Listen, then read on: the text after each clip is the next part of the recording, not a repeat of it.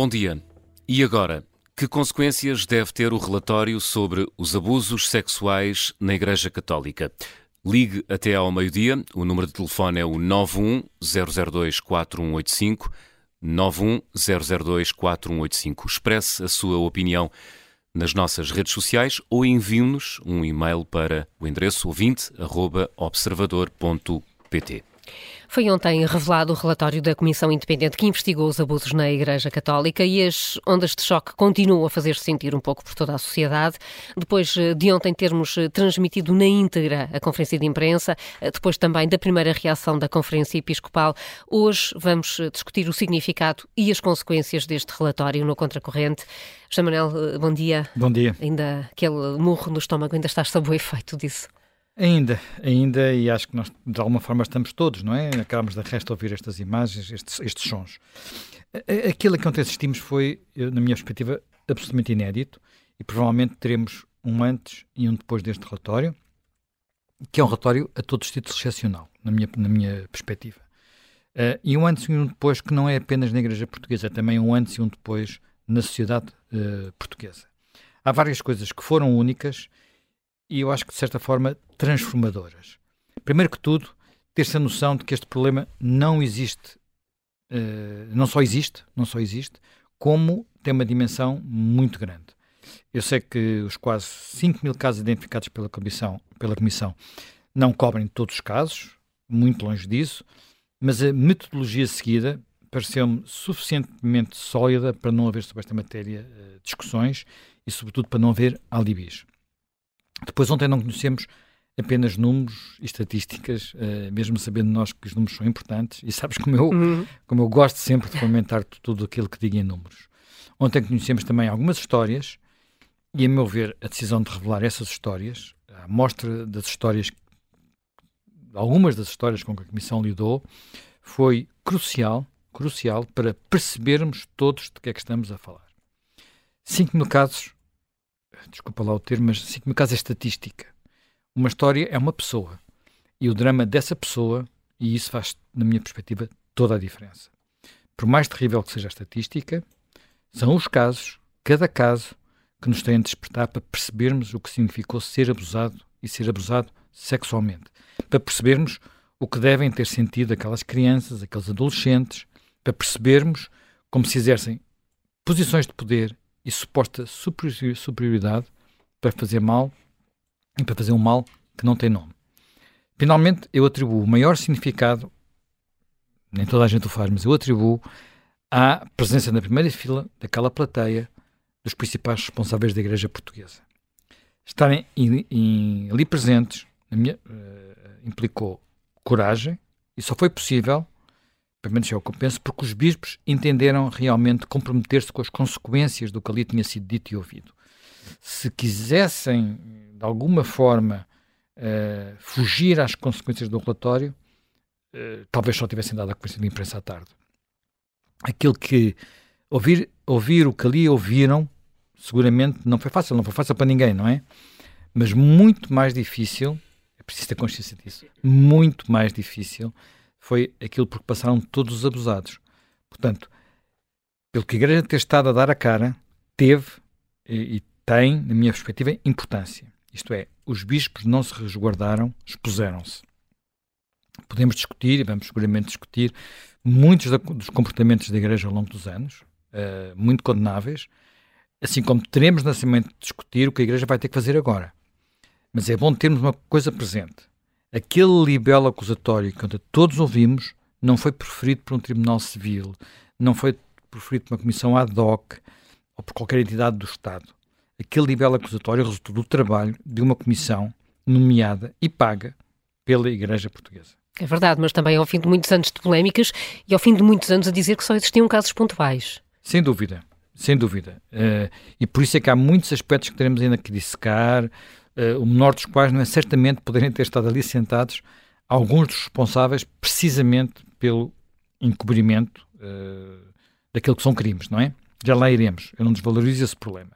Mas num país, num país onde as comissões de inquérito são, por regra, uma espécie de máquinas de lavar mais branco, que é o país onde nós vivemos, uh, em que nos últimos anos há um mantra que é a justiça ou que é da justiça, nós ontem percebemos que é possível não ignorar crimes, mesmo quando eles juridicamente já prescreveram.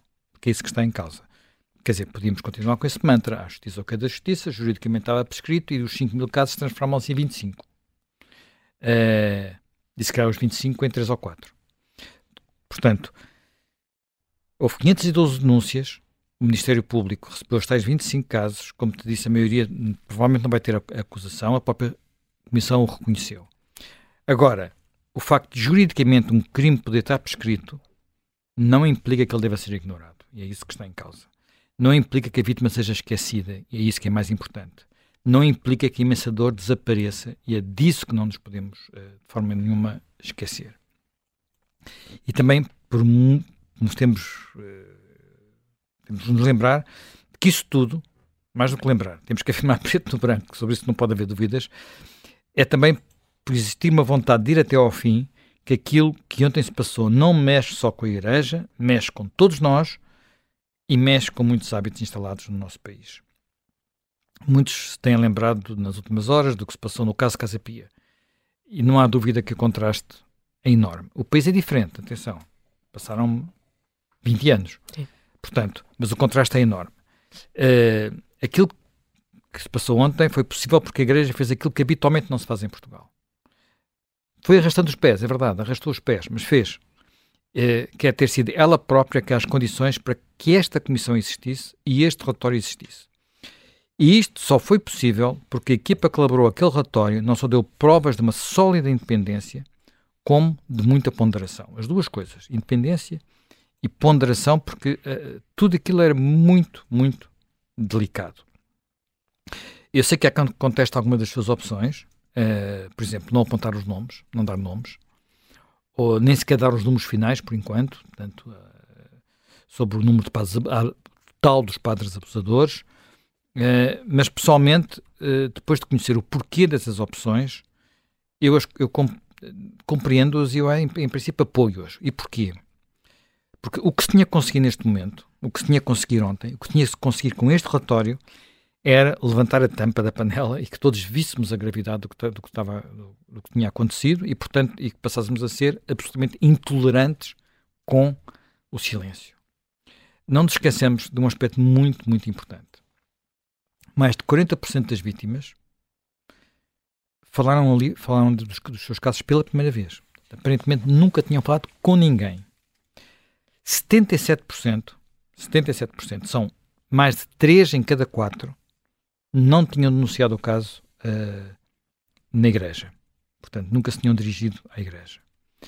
E o, o número ainda mais impressionante é que só 4%, portanto, estamos a falar de uma em cada 25, tinham recorrido à justiça. Portanto, isto estava silencioso, tapado. Havia, de facto, como eu disse, era preciso levantar esta tampa. O peso do silêncio era brutal Uh, pois de facto foram demasiados crimes, demasiado tempo. Há muitos casos muito antigos eh, para. Eu acho que a sua antiguidade até torna difícil que nós os analisemos em toda a sua dimensão. Por isso, uh, para que fiquemos com o essencial, o essencial é que, além de todos estes crimes, houve a tal cultura do encobrimento. A tal cultura de que era preciso preservar a instituição em vez de atender às vítimas. Houve e parece que ainda há, apesar de, que já mudou. Isso percebeu-se claramente uh, em vários meses da conversa de imprensa, em que houve recados diretos para algumas coisas que ainda continuam a acontecer neste processo, nomeadamente referência ao tempo que foi preciso esperar para serem abertos os arquivos diocesanos, nomeadamente ao perceber-se que nem todos os bispos terão cooperado com a mesma abertura, que houve uns que foram voluntaristas e outros que, e outros que resistiram, Uh, nomeadamente ao referir-se que podem ter desaparecido documentos dos arquivos, para não aparecerem mais casos. Portanto, não sei que evidência, não, li, não pude ler as, as 500 páginas, não sei hum. que evidência há sobre isso, mas isto é grave. Ontem era o dia para que sobre todos estes temas deixassem de existir dúvidas. Amanhã será o dia para perceber se a Igreja entendeu tudo isto e se vai atuar com conformidade. O que é que queres dizer com isso de, de atuar em conformidade? Olha, atuar em conformidade é pegar na lista que a Comissão vai enviar à, à, à Conferência Episcopal, não chegou lá ainda, não é? Que é uma lista de abusadores que a Comissão quer que se mantenha sigilosa para não violar o compromisso de sigilo, de sigilo que permitiu que muitas daquelas pessoas falassem pela primeira vez. Atenção, que isto é, é, é um processo que se calhar daqui a uns tempos vai ser diferente, mas para já foi assim que se abriu a porta. E portanto é preciso respeitar as regras. Uh, fez, e também aquilo que é preciso reconhecer que nós temos que, que admitir, é preciso comprovar os factos uh, e, e, quando isso acontece, expulsar os abusadores. O termo é expulsar. É esta a doutrina oficial da Igreja. Uh, é a doutrina do Vaticano, uh, pelo só que haverá, haverá que segui-la, agora, sem desculpas nem hesitações. Eu acho que não vai ser fácil, nem vai ser óbvio, nem vai ser imediato. Quer dizer, aquela ideia que é já amanhã que vai acontecer, não vai acontecer. Portanto, até porque haverá como se disse, mais de 100 padres, em que haverá suspeitas de, de, de abusos, quer dizer, o acordo, enfim, foi o número indicado ontem à noite por Pedro Stress. É um número elevado, é um número, só para teres uma ideia, é um número muito mais elevado do que as queixas que foram enviadas para o Ministério Público. Portanto, a gente até fica um bocadinho espantado, não é? Porque é que há 100 padres abusadores e só há 25 queixas enviadas. E a gente sabe que muitas vão cair. Bem, aparentemente as regras da Igreja, neste momento, e eu percebi isso lendo uma entrevista com, digamos, não sei se foi o enviado do Vaticano, mas com a pessoa que no Vaticano e trabalha nesta matéria, que é um padre alemão, um padre jesuíta alemão, as atuais regras da Igreja permitem ter prazos de prescrição bastante mais alargados, bastante mais alargados do que aqueles que são válidos para a justiça civil. Há casos que foram ontem revelados que de resto são muito, muito perturbadores. Caso em que se percebe que continuará a haver abusadores em posições de destaque, pelo menos há essa suspeita, foi dito na conferência de imprensa, nomeadamente pode haver abusadores, ou um caso pelo menos, nas comissões diocesanas encarregadas precisamente de acolher e tratar as denúncias. Essas comissões diocesanas foram criadas em Portugal e em todo o mundo por diretiva do, do, do Vaticano, mas atuar em conformidade também passará por perceber até que ponto, por atos e omissões, entre os que estão sentados à mesa da Conferência Episcopal, haverá responsáveis pela tal, pelo, não é só pela cultura do encobrimento, porque isso eu acho que todos de alguma forma são, são responsáveis, mas responsáveis por encobrimento direto. É, porque isto existiu e existiu durante décadas, é indiscutível, e cabe perceber até que ponto essa página foi virada ou não. Eu quero pensar positivo e, portanto, não quero dizer. Portanto, porque o que se andou já é tanto por comparação com aquilo, não só com o que se andou noutros países. Vamos lá ver. Na maior parte dos países do mundo, não houve ainda comissões de inquérito. Portanto, estamos a falar. Em Itália não há comissão de inquérito. País, Itália, não é? Portanto, uh, o número total de países que terão feito alguma coisa neste género, estamos a falar talvez de entre 20 e 25. E segundo, e, e, e haverá 117 países onde há e, e, com, e com uma comissão a trabalhar com este grau de independência, é claro que não, não estou aqui especialista, mas não me parece. Eu estive a tentar perceber o que é que se tem feito em Espanha Bem, Espanha França. não é seguramente. Espanha, Espanha é um caso não, muito complicado. E, e, também há coisas mais complicadas, nomeadamente em França, que é o facto de haver membros do alto clero envolvidos, não é? Uh, é muito diferente haver um cardeal abusador ou um bispo abusador do que serem sacerdotes, não é? Aqui não sabemos, não é? mas, é? mas de qualquer forma. Sim, não há indicação. Mas não há indicação. Não há, indicação. E, não há nenhuma sugestão e, nesse sentido. E, e, ali estamos em alguns países com a firme convicção de que isso uh, terá acontecido logo uh, são diferentes, não é? Agora, não me parece, daquilo que estive a tentar perceber, que nós possamos dizer que, uh, o Zé Manuel até disse, em Espanha não, seguramente, pois também me parece que não, em, em França não encontramos comissões com este nível de, não é só de independência, mas simultaneamente de colaboração por parte da Igreja Porque, para ver, uma das coisas, Uma das coisas que é quase, digamos que é muito importante, e foi muito importante neste processo, foi, enfim, bom, percebemos que até as declarações de algumas entidades públicas ajudaram, mas foi levar a que as pessoas se abrissem. Havia, reparem, este é um tipo de crime muitas, muitas das vítimas querem esquecer, não querem falar mais dele. Não querem falar mais dele. Portanto, passou, aconteceu, ficou no passado, pôs uma pedra em cima. Portanto, Uh, há pessoas para quem falar é importante, para quem falar é uma forma de terapia quase, não é?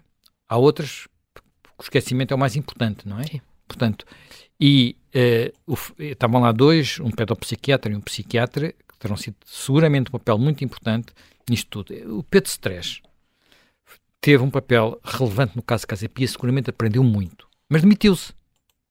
Mas demitiu-se.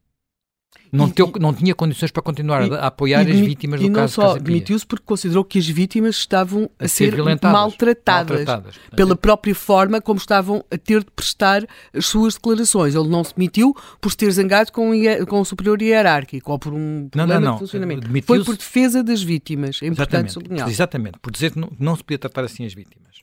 E, portanto, é alguém que já lidou com casos destes e sabe como é que se não deve lidar, como é o exemplo do caso Casa, Casa Pia.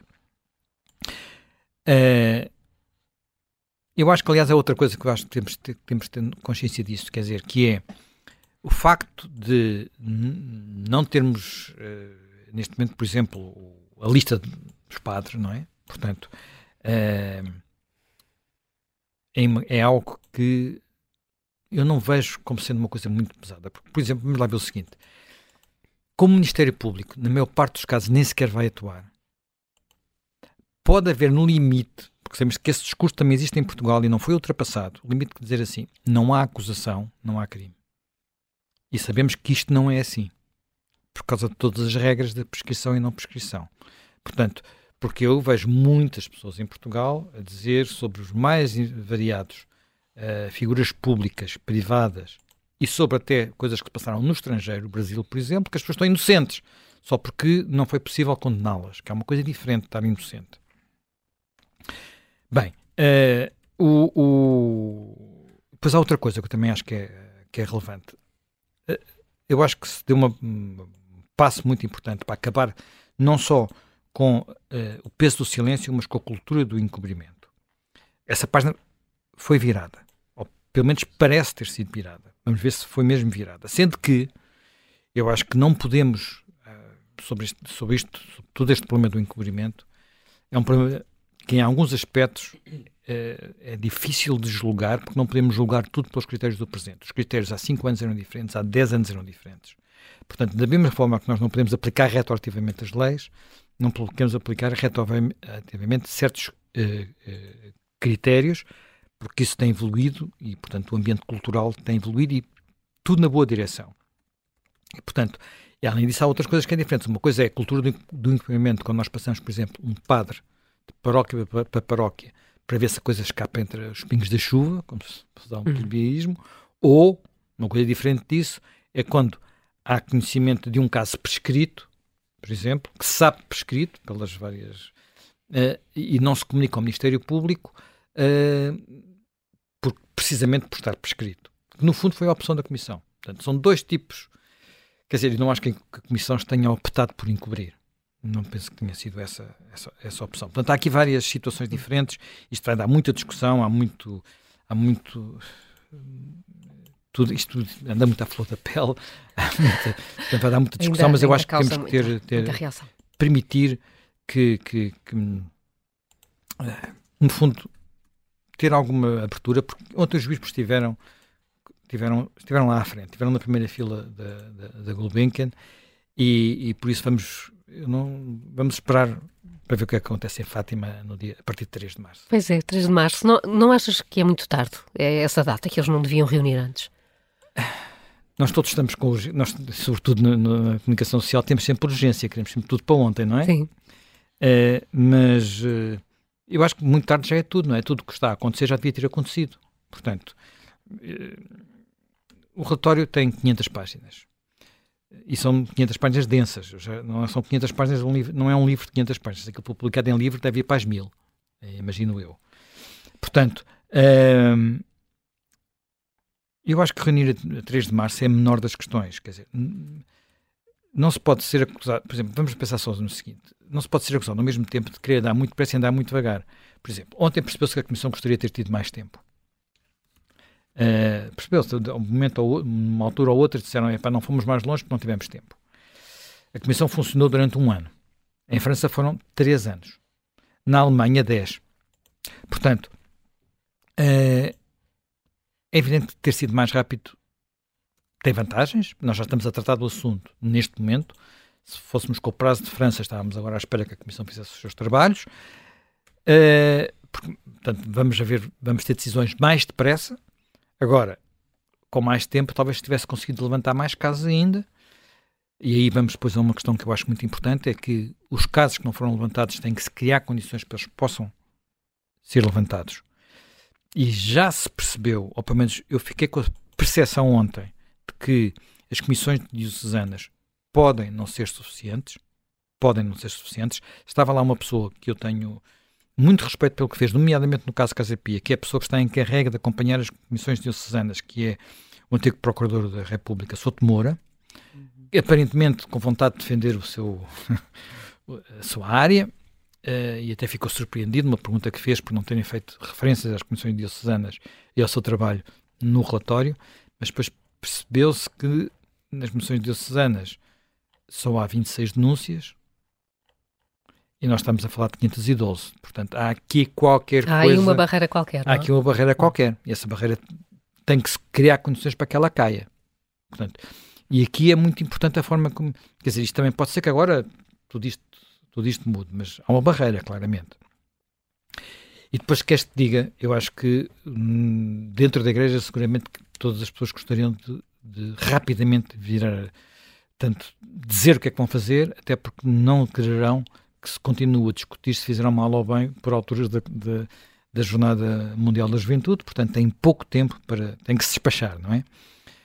Uh, por isso, aquilo que eu dou mais importância vai ser a qualidade realmente das decisões que vierem a ser tomadas. Uh, não tem que ser já as decisões finais sobre os acusadores e os encobridores, porque isso é, naturalmente que exige estudar caso a caso, não é? Não é dizer há uma denúncia, uh, expulsa-se. Quer dizer, pode-se haver uma denúncia e suspende-se, mas expulsa-se, vai uma distância entre uma coisa e outra. Porque há aqui uma coisa, há muita gente desta que. Eu volto a este problema. Temos sempre que ter as vítimas como ponto central. Há pessoas que viveram vidas atormentadas, só tinha, as pessoas só tinham uma vida para viver. E na prática, algumas daquelas pessoas deixaram de ter essa vida. Deixaram de ter essa vida. Quer dizer, aquilo, aquilo que lhes aconteceu roubou-lhes a vida. Portanto, uh, há uma, um ponto que eu gostaria, que algumas pessoas têm vindo a chamar a atenção, que eu gostaria também de, de, de perceber o que é que vai acontecer. Será que, além deste, os bispos são capazes de dar um passo para algo que ainda é mais difícil do que ter, do que ter estado ontem na primeira fila e mais difícil seguramente do que ter voltado a pedir perdão, que é pedir perdão olhos nos olhos das vítimas que se disponibilizarem para isso, quer dizer, não vão ser forçadas a isso, não é? Mas aquelas que quiserem uh, disponibilizar-se para isso, o Papa já o fez mais que uma vez, o Papa já o fizeram, e isso é olhar olhos nos olhos, como se sabe, é sempre difícil. Depois uh, é, é, é, perceber, uh, eu não sou jurista, uh, mas, e há aqui razões jurídicas, mas seja lá como for, eu não sei até que ponto a nossa Igreja tem condições para enfrentar todos estes, todos estes problemas. Pois, são, são muitos, muitos temas ainda, muitas reflexões. Eh, para o resto da sociedade, José Manuel, o que é que achas que mudou ontem? Bem, eu acho que, até por termos ouvido aquelas descrições, uh, ficamos todos mais conscientes do que, significa, do que significa ser abusado. Portanto, vamos lá ver, aquilo que nós ouvimos ontem, relativo a membros da Igreja, é uma amostra de, do, do que significa, do que são os abusos, que às vezes muitas, a maior parte deles, nós sabemos, passam-se dentro de casa. Uh, e como os abusos podem não, ser, podem não ser apenas aquilo que às vezes sugere, que ah, está bem, é sério. Não.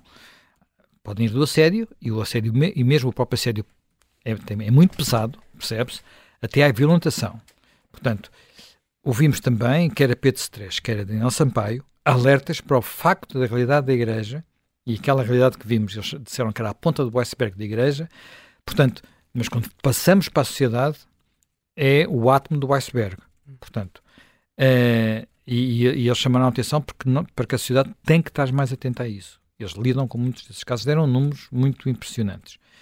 Portanto, eh, em França houve, houve, tempo e dinheiro para fazer um, um inquérito estruturado uh, à população. Eu ontem falei em sondagem e chamaram a atenção para que aquilo, uhum. do ponto de vista técnico rigoroso, quer dizer, é uma, uma sondagem também deve ser um inquérito estruturado da população, mas só que quando falamos de inquérito estruturado da população, falamos de uma coisa muito mais sólida. Sim. Muito mais sólida. Uh, e, e permitir ter uma, uma ideia aproximada da chamada prevalência. Prevalência é a probabilidade de ocorrência, não é? Enfim, estou a simplificar. A taxa de prevalência nos membros da Igreja, detectada em França, foi de 1,2%.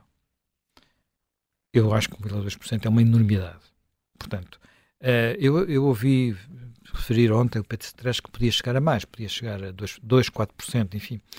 Uh, não sei bem como é, que, como é que estes números estão a ser comparados.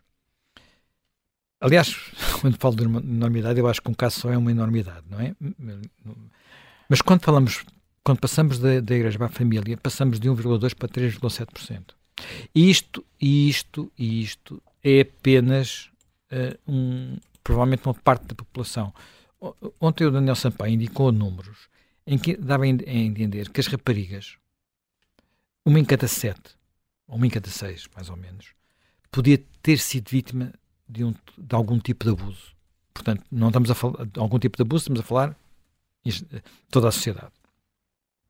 Ora bem, o simples facto da Comissão existir já terá ajudado que mais casos fossem denunciados, já falámos disso aqui um bocadinho ontem.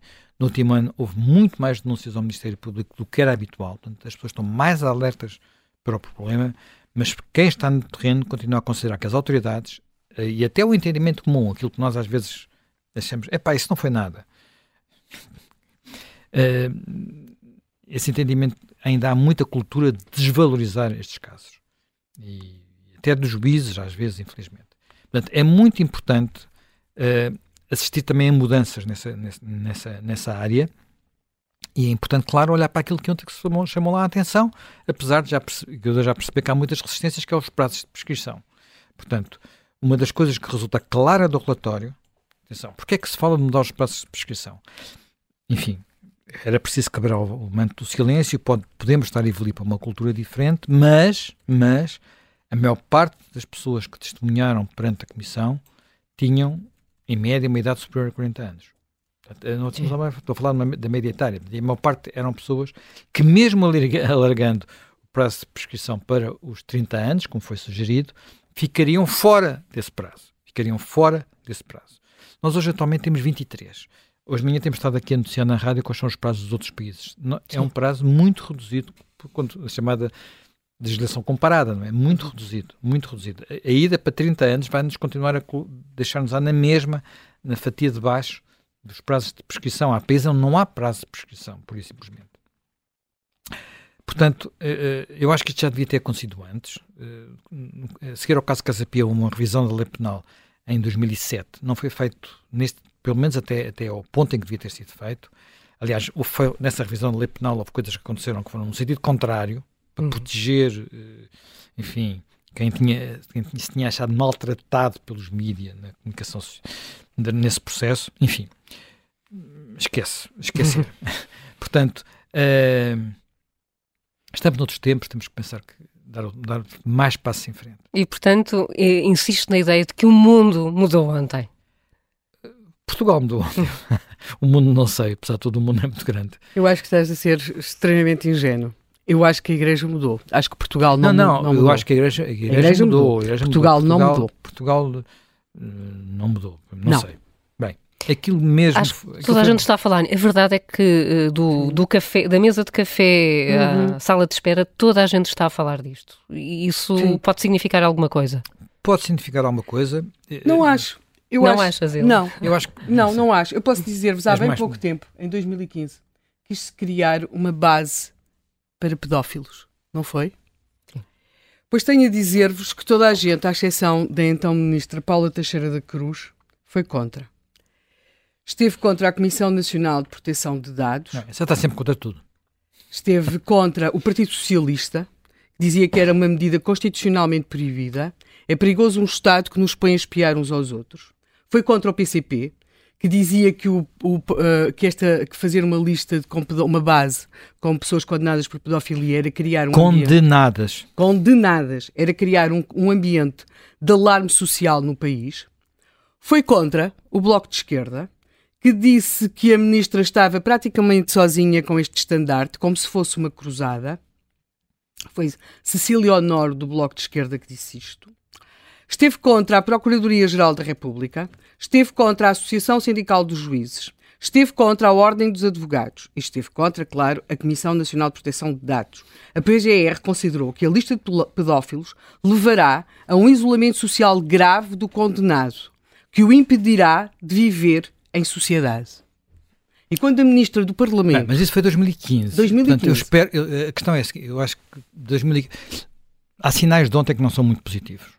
O, o Rui Pedro Antunes falou deles hoje de manhã no Vencedor é que é só pequenos partidos é que reagiram. Uh, o, o, PS e o, P, e o PSD estão calados. Com muita eu... dificuldade em tê-los a aceitar convites para, para falar aqui na é? rádio, por exemplo. Com muita, temos tido muita dificuldade. Pois. Portanto, nós tivemos uma reação uh, que me parece. Eu vi reações do Chega que, enfim, já não vou comentar o exagero habitual. Uh, houve uma reação da Iniciativa Liberal, houve uma reação do PAN, aliás, a primeira de todas, que tem uma decisão, uma, uma proposta sobre, uh, sobre. Eu não penso que também do LIVRE. Mas esses partidos de que falaste, que eu tenha reparado, Bloco de Esquerda, o, o, o que eu tenha reparado, não, espero não uhum. estar a cometer nenhuma gafe. Bloco de Esquerda, PCP, não me lembro de ver a reação, e depois o PSPSD, que eram os mais importantes de terem reagido. Uhum. Seja lá como for, eu acho que as pessoas estão a falar disto e acho que as pessoas vão querer, não vão aceitar facilmente uh, os argumentos, uh, por exemplo, aqui do, do, do, do, sindicato, que ouvimos aqui também Sim, hoje manhã já na rádio. Dos, é? dos magistrados do Ministério Público. Sindicatos dos magistrados do Ministério Público. Portanto, uh, porque Pá, porque aquilo foi mesmo um murro no estômago, quer dizer, as pessoas que estão a falar daquilo não, vão, não se vão esquecer daquelas histórias. Não se vão esquecer daquelas histórias. Eu lembro-me quando, quando foi o caso Casa Pia, não se contaram as histórias das vítimas. Pois não, porque era populismo. Não se contaram não as histórias lembras? das vítimas. Era populismo. Portanto, ninguém, na altura, ninguém chegou lá e disse aquela, aquele, aquele, aquela, aquela vítima tem que andar com um saco por causa de não ter ter tido um antes por, destruído. Por, exato, por incontinência fecal. Incontinência fecal. Portanto, não, na altura não se escreveu isso, nem se falou sobre não, isso. Não, mas não se escreveu. Portanto, mas e agora, mesmo, já, e agora falou-se. Eu acho que aí. Desculpa, isso mas aí... mesmo que alguém tivesse querido escrever. Tinha, uh, não tinha ficado bem no ambiente das redações, desculpa, ah, mas é assim, Epá, em Portugal, Zé Manuel, desculpa, é assim, em Portugal os crimes são mais ou menos penalizados não em função das vítimas, mas sim em função do perfil do criminoso. Isto é horrível dizê-lo, mas é assim. E a nossa condenação face aos, aos crimes varia em função daquilo ou da apreciação moral que nós temos sobre os criminosos. E isto seja crimes desta natureza, e nós queremos sempre acreditar que Portugal mudou, mas a verdade é que, passado algum tempo, percebemos que não mudou. E eu, vamos ver, vamos ver, porque dizer, mas, mas, ver, mas, as pessoas ver. envolvidas, eh, Sim. suspeitas no caso Casa Pia, vivem ainda hoje com o estigma sendo ou não culpadas dos crimes, vivem com esse estigma. Bem, um deles esteve a comentar na televisão ontem se devia ou não. Bem, desculpa. É... Tu achas que algumas vezes não são os condenados, esperas ver se foi, que foi inocentado, mas há, há, há, desculpa, também não há propriamente inocentados. O que há foi processos que foram arquivados por erros processuais e criou-se uma tal nuvem de fumo em torno daquilo que a dado momento nós já não percebemos quem é que foi o quê. Desta vez temos a agradecer o facto de ter havido esta, esta comissão, de se ter investigado, ter contado a história das vítimas. De facto, isso nunca aconteceu no caso Pia. E por isso é que eu acho que é tão importante a comissão. E por isso é que eu sublinho. Eu ontem havia pessoas que me falaram e tinham dúvidas sobre a importância de ter estado a contar aquelas histórias. Uhum. E eu, eu achei que não, eu achei que não. Eu nunca mais me esqueço de uma coisa. Eu, eu, eu enfim, nós estamos a falar de uma dimensão, de outra coisa que é completamente diferente desta. Que é completamente diferente desta, que é o Holocausto. Uhum. Mas eu quando visitei o Museu, o Museu, do Holocausto em Jerusalém, um, uma das coisas, o Yad Vashem, uma das coisas que eles dizem que é fundamental é transformar aqueles 6 milhões de vítimas em nomes. Em pessoas, claro. Em pessoas. E, portanto, o trabalho principal, um dos trabalhos principais do Museu do Holocausto de Jerusalém, o Yad Vashem, é dar nomes e aos 6 milhões. Nomes e rostos aos 6 milhões. E, e aqui era preciso dizer o que é que significou ser abusado. Porque uma coisa é. Eh, ah, pá, está bem, foi abusado. Como eu disse, é completamente diferente nós termos a noção de que houve pedofilia na Casa Pia ou termos noção que há pessoas que passaram durante toda a sua vida a andar com um saco fecal. Claro. Completamente diferente. Nós passamos a olhar para aquilo de maneira diferente. E a partir de agora, eu quero crer, quer dizer, posso me enganar completamente, mas no fim, eu não sou muito otimista, como sabem. deixa-me, às deixa vezes. Às vezes isso, isso pode, pode fazer a diferença. Deixa-me fazer um pequeno parênteses, não tem nada a ver com o que estamos a discutir, mas está na atualidade e vamos desenvolver às, às 11 horas. Catarina Martins vai deixar a liderança do Bloco de Esquerda, não é recandidata. Houve uma conferência de imprensa marcada uh, para esta hora, onde esse anúncio já, já foi feito. É um parênteses eh, na atualidade, sim. mas falavas sim, até, sim, Manel, claro, da... nós estamos sempre em cima da atualidade. Estamos sempre em cima da atualidade e falavas da falta de reação de alguns dos, dos partidos. Eles próprios estarão também com os seus, com os seus problemas internos, como é o caso do eu Creio que, eu creio que o Partido Socialista, por razões óbvias da sua história, a qual, sobre a qual, aliás, nunca refletiu nesta matéria, nem noutras, terá dificuldade em comentar. Creio que o PSD também, aliás, eh, na altura do Casa Pia, o, do processo Casa Pia, o PSD teve sempre muita dificuldade em lidar com isto, como depois teve dificuldades em lidar com o caso José Sócrates, na medida em que lhes uh, surge sempre o receio de se ser acusado de populismo, estar a cavalgar a onda populista. Neste caso, como os culpados, sem desculpa nem agravo, são, obviamente, os padres da Igreja Católica, que, para mais ao contrário do que acontece noutro, noutros credos e noutras culturas, sempre tiveram, porque em termos de, de, daquilo que, que é o seu corpo escrito, uma, uma posição de condenação de abusos sobre as crianças, porque uma das coisas que nós notamos hoje, até a líderes que admiramos noutras culturas e no resto do mundo, pois vêm-nos sempre com aquela conversa, ah, ou foi pedófilo, ou foi uh, violento, mas estávamos a falar de tempos e culturas em que, por exemplo, as relações entre homens muito mais velhos e, e meninas não eram necessariamente condenadas.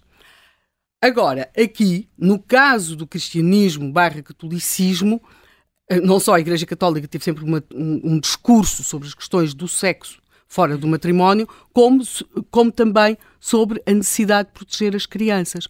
Logo, ainda é muito mais grave, porque é também estarem a atentar contra os seus próprios valores. Agora, o que eu, eu não sou eu não sou assim tão entusiasta quanto tão entusiasta não ou seja eu não tenho tanta fé quanto o José Manuel em que o país tenha de facto mudado eu acho que que se os, se os criminosos, porque é de crimes que nós estamos aqui a falar, tenham prescrito ou não tenham prescrito, é de crimes que nós estamos a falar. Se os criminosos não, não, não, não forem o saco de pancada uh, mediaticamente correto, eu acho que a reação é muito diferente. Eu sei que tenho uma posição muito dura nesta matéria, não só porque o caso Casa Pia chocou muito, mas porque vi a complacência em relação ao que se passa no mundo da moda, no mundo da ficção cinematográfica uh, e noutros mundos em que as próprias famílias fecham voluntariamente os olhos à, àquilo a que sabem a que os seus filhos se vão expor. Portanto, nós somos, ao mesmo tempo, a sociedade que fechou sempre a, os olhos àquilo que se sabia que estava a acontecer, por exemplo, no mundo do cinema, com as crianças. Porque há uma sexualização das crianças. Não, não nesse, há só uma sexualização mundo. das crianças, há um abuso das crianças, sim. nomeadamente das meninas, claro que sim, não é? Pronto. Uh, e, e, isso é visto, é ouvido e, e, tem sido tolerado. E arranjam sempre desculpas. E aqui, quando foi do Casa Pia, na verdade, era como se os criminosos estivessem do lado certo da história. E, portanto, houve um a, culpa era sempre das vítimas. E eu agora, aqui em relação à Igreja, eu acho que há realmente aqui o que eu acho que pode ter mudado em Portugal e que ficará para a história é uma instituição aceitou ser investigada, aceitou ter uma comissão independente a investigá-la. Nós nunca vimos uma comissão a trabalhar assim noutras matérias, muito menos complicadas, não é? Nós já vimos cair pontes, já vimos arder como nunca devia ter ardido e morrerem mais de 100 pessoas. Nós já vimos falhar o que, devia, o que nunca pensámos que falhasse. E, e, todas as comissões são sempre no sentido do isentar de, de responsabilidades. Não a, a, a, o Instituto tal não teve responsabilidades, o governante tal não teve responsabilidades.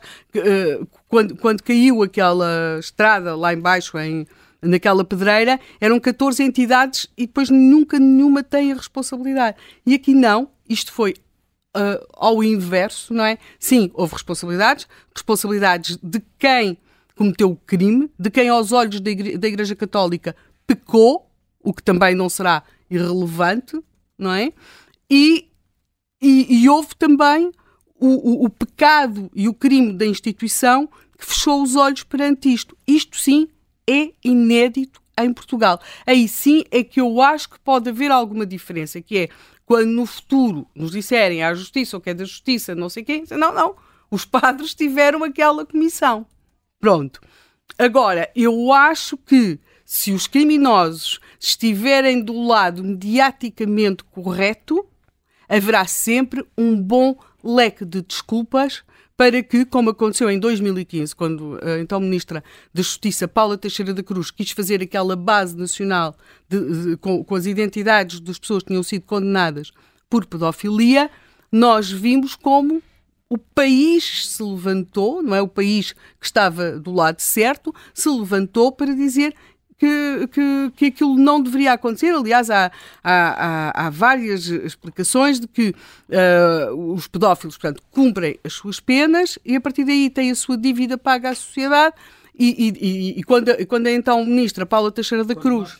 Foi referenciado ontem que, há, que não basta que há reincidência, portanto, mesmo casos antigos não podem, têm que ser tratados. Isso foi sublinhado várias vezes ontem naquela conversa de imprensa. Portanto, não basta oração, como oh, disse, Manuel, é preciso terapia e outras coisas. Zé Manuel, Portanto, não basta dois, em 2015, quando a Paula Teixeira de Cruz teve o azar de falar nos elevados níveis de reincidência dos pedófilos, levantou-se meio mundo a dizer que a ministra estava a ser populista. Portanto, uh, eu, eu o que acho é que uh, aqui, neste momento, nós, as pessoas, claro que as pessoas falam tal como falaram do Casa Pia. Mas as pessoas falaram do Casa Pia, mas a certa altura foi de, foi de mau tom continuar a falar do Casa Pia. Não é? eu, nunca, eu, eu não hei de esquecer, acho que foi no Casa Pia que havia uma. Um, estavam as pessoas para ver passar lá, mas e, e a altura uma repórter que perguntava com ar muito superior a uma senhora que estava ali Uh, o que é que ela estava a fazer? Acho que foi no caso e a senhora respondeu, que foi uma resposta lapidar, que é, eu estou para ver, como a senhora, estou aqui para ver, quero ver, e, como a senhora. E, portanto, pronto, uh, há, há, aqui... E achas que não mudou muito? Uh, ne, o que é que eu acho que não mudou? Eu acho que nós temos uma cultura em que reagimos às, aos crimes em função do que pensamos sobre os criminosos e não tanto e se, for, e se pensarmos muito bem sobre os criminosos, até somos capazes de apagar a história das vítimas, como se fez no caso Pia. Agora, acho também que, e aí realmente não sou tão otimista quanto o Zé Manuel, agora, acho também que há aqui uh, o funcionamento desta comissão talvez sim vá ficar na memória das pessoas como de que se pode investigar. Mesmo que os crimes já tenham prescrito, nós podemos investigar. E que aquela coisa da justiça, ou que é da justiça, afinal, pode não, não tem de ser sempre assim. Uhum. Portanto, aí eu acho que pode haver uma mudança. Em relação aos crimes propriamente ditos, eu acho que não devia ter lido hoje de manhã. Hum, estas coisas que se disseram em 2015 sobre a constituição da tal base de dados de pedófilos, porque quem quiser ver é 29 e 30 de abril de 2015, estão lá os nomes todos foram contra, porque era só uma cruzada da ministra. E é o que vamos começar já a fazer, ouvir a opinião dos nossos ouvintes, eh, seguindo para o Porto, eh, para ouvir o Miguel Braga, que é consultor imobiliário. Bom dia, Miguel Braga. Estou sim? Sim, sim. Miguel Braga, bom dia. Sim, sim, muito bom dia, obrigado pela oportunidade uh, para participar. Eu gostava, por começar, de dizer que, que sou católico e que estou, digamos, uh, uh, absolutamente escandalizado com, enfim, com o que soubemos ontem, se bem que, na verdade, enfim, não é uma novidade para ninguém.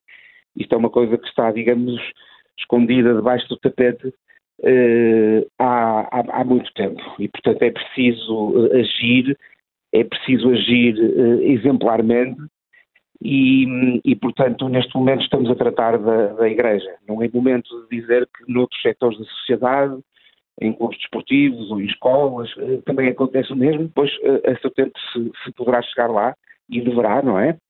Mas neste momento é momento de, de tratar, quer dizer, o que se passa na Igreja. Bom, em primeiro lugar, eh, enfim, eh, parece que das cerca de cinco centenas de situações foram enviadas eh, duas ou três dezenas para o Ministério Público, as quais metade vão ser, em princípio, arquivadas porque não há sequer identificação do autor ou do ofendido, ou já prescreveu, isso tudo. E, portanto, sem querer dar razão às infelizes declarações do Presidente da República recentemente, que eram muito poucos os casos, eh, a verdade é que aqueles poucos que se tomar conhecimento deve-se agir. E, portanto, deve-se agir, e sendo isto crimes públicos, não é apenas no interior da Igreja. Eh, portanto, estas pessoas devem ser chamadas eh, e, e, devem ser, obviamente, exemplarmente punidas, porque são dos crimes mais hediondos que, que, que, se pode, que se pode cometer. Portanto, não vai ser a Igreja internamente que vai, que deve resolver isto, porque nós sabemos, historicamente, a grande tendência que há em termos de, de, de esconder, de corporativismo, etc., não só na Igreja, mas noutras uh, situações uh, também. Depois, ontem falava-se que as vítimas uh, e alguns familiares mais próximos, etc., que a Igreja deveria, digamos, participar ou comparticipar financeiramente, financeiramente para custos de apoio psicológico, psiquiátrico, etc. Deve ser muito mais do que isso. Deve ser muito mais do que isso, porque, portanto, há não é com, com, com palmadinhas nas costas ou, ou, ou, no peito, com atos de contrição que se vai lá. Portanto, o que nós conhecemos em sociedade, a forma de ressarcir bens patrimoniais e bens não patrimoniais a nível de sentenças de tribunal é realmente com, com indemnizações. E, portanto, a Igreja tem, uh, embora se diga ao contrário, tem muito património, tem dinheiro, etc., e, portanto, deve, deve ser exemplarmente punido, não é? e no direito civil há os danos emergentes e os lucros cessantes, eh, depois eh, pessoas que foram eh, traumatizadas e que viveram vidas conturbadas décadas por causa disto, deixaram se calhar de atingir muitas coisas ao nível pessoal e profissional por causa disso e devem ser também ressarcidas. A última coisa que eu queria dizer, a última coisa que eu queria dizer, ah, depois também queria dizer que há pessoas dentro da Igreja que não têm condições para continuar a exercer os cargos que, que. A Igreja não é como a política, não é a organização democrática dos partidos políticos, eh, não há moções de censura, mas a verdade é que, sobretudo, os, os, os bispos eh, eh, são figuras públicas, são pessoas que têm responsabilidades perante a comunidade, são pessoas que tentam, digamos, obviamente, evangelizar a comunidade e, e recebem a comunidade. E estou a lembrar de declarações como o bispo da minha diocese, o bispo Manuel Linda, não tem as mínimas condições para continuar, uma vez que disse recentemente que eh, isto não são crimes públicos, eh, e toda a gente sabe que, sabe que são, e quem está dentro da Igreja sabe que é um crime público, e como também disse que estas coisas da pedofilia são, são situações, são realidades mais anglo-saxónicas dentro da Igreja do que propriamente da Europa Sul, Mediterrânica, etc. Isso é, é, é, vergonhoso, não vale a pena vir, vir, vir pedir desculpa, não vale nada. Eh, eh, portanto, são pessoas que não, não, não têm condições para continuar a exercer. E, portanto, a Igreja também deveria, ao nível daquelas pessoas que não cometeram crimes, mas que publicamente tentaram disfarçar a realidade, deveria também cometer, e portanto eu acho que o, o Bispo do Porto é apenas um exemplo, não tem condições nenhumas em, em continuar como, como Bispo do Porto. A última coisa que eu queria dizer é a seguinte, e digo isto enquanto católico. Eh, eh, dizemos que existem eh, os dogmas, não é? Para os cristãos e para os católicos, existem as leis de Deus, mas depois existem as leis dos homens. E a organização da Igreja, a forma como a Igreja se organiza, é lei dos homens. E ela tem que evoluir, e evolui. E há muito tempo se fala nisto. E, portanto, a situação do casamento dos padres é uma situação que deve vir, neste momento, para a praça pública, dentro da Igreja, eventualmente fora, junto dos leigos, etc porque realmente uh, uh, o, o, ser humano é um, é um animal sexuado e esta situação do, do, do portanto, do, dos votos de, de, castidade e abstinência sexual dos padres não é uma coisa normal. Eu advogo e defendo que haja a liberdade de um padre da Igreja Católica poder casar ou não poder casar e isso não ser, digamos, restrito à cabeça. E em outras organizações cristãs, nomeadamente na Igreja Evangélica, temos um sem número de casos positivos em que os pastores são casados, têm filhos, têm vidas normais eh, e conseguem dar-se com a comunidade, conseguem evangelizar, conseguem trabalhar, conseguem fazer muitas ações. Portanto, durante muito tempo defendeu-se que a dedicação exclusiva a Deus, eh, digamos, uh, uh, havendo abstinência sexual e, portanto, e os padres não contraindo matrimónio, que era uma forma de maior devoção, maior dedicação, poder trabalhar melhor, eu penso que está mais do que comprovado que não é assim. Porque os CEOs das grandes empresas, muitos deles são casados e têm filhos e não trabalham melhor nas empresas, ou não trabalhariam se não fossem casados, não tivessem filhos. Uh, ao nível universitário, ao nível de investigação dos cientistas, dos prémios nobres, etc. É um bocado a lei da natureza. E a grande questão que eu ponho é o seguinte: 77% eh, dos crimes foram cometidos por padres, por sacerdotes. Se esses sacerdotes tivessem tido a possibilidade de uma educação sã, natural, com os dois sexos, eh, eventualmente alguns tivessem optado por casar e ter filhos, teríamos tantos casos hoje, não só em Portugal como nos outros países? Isto é uma questão que a Igreja tem realmente que se debruçar, eh, porque isto é a organização dos homens, não é a organização de Deus, e nunca Jesus Cristo disse que um homem não poderia casar, ou, ou, ou um apóstolo não poderia casar, ou, ou, um padre não poderia casar, eh, nem nada disso. Muito obrigado ao observador, um bom dia. Bom dia, e obrigada a nós. Obrigada a nós, eh, Miguel Braga, aqui dizer que é preciso agir de forma exemplar e é o momento de tratar o que se passa na Igreja com várias ideias aqui claras. O Ricardo Azevedo, Liga da Almada, é, é comerciante. Bom dia. Bom dia. Uh, olha, uh, em primeiro quero dar os parabéns uh, a vocês pelos temas que vocês vão buscar. Uh, até me surpreende como é que ainda conseguem, num país como este, vir, virem com estes temas, por isso é que eu gosto de falar para aí. Uh, e vocês são espetaculares.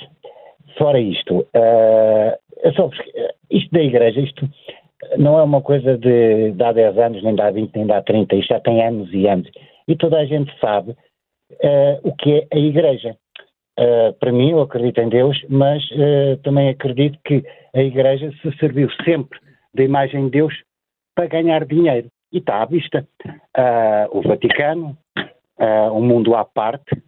Um, e depois, eu quando ouço dizer que a política não está em nada a ver com a Igreja, isso é uma falsidade. Porque eu não vejo nenhum político virar-se contra a Igreja. Porquê? Porque a Igreja move pessoas através da imagem de Deus. Portanto, isto é uma hipocrisia, é um comércio puro e simplesmente.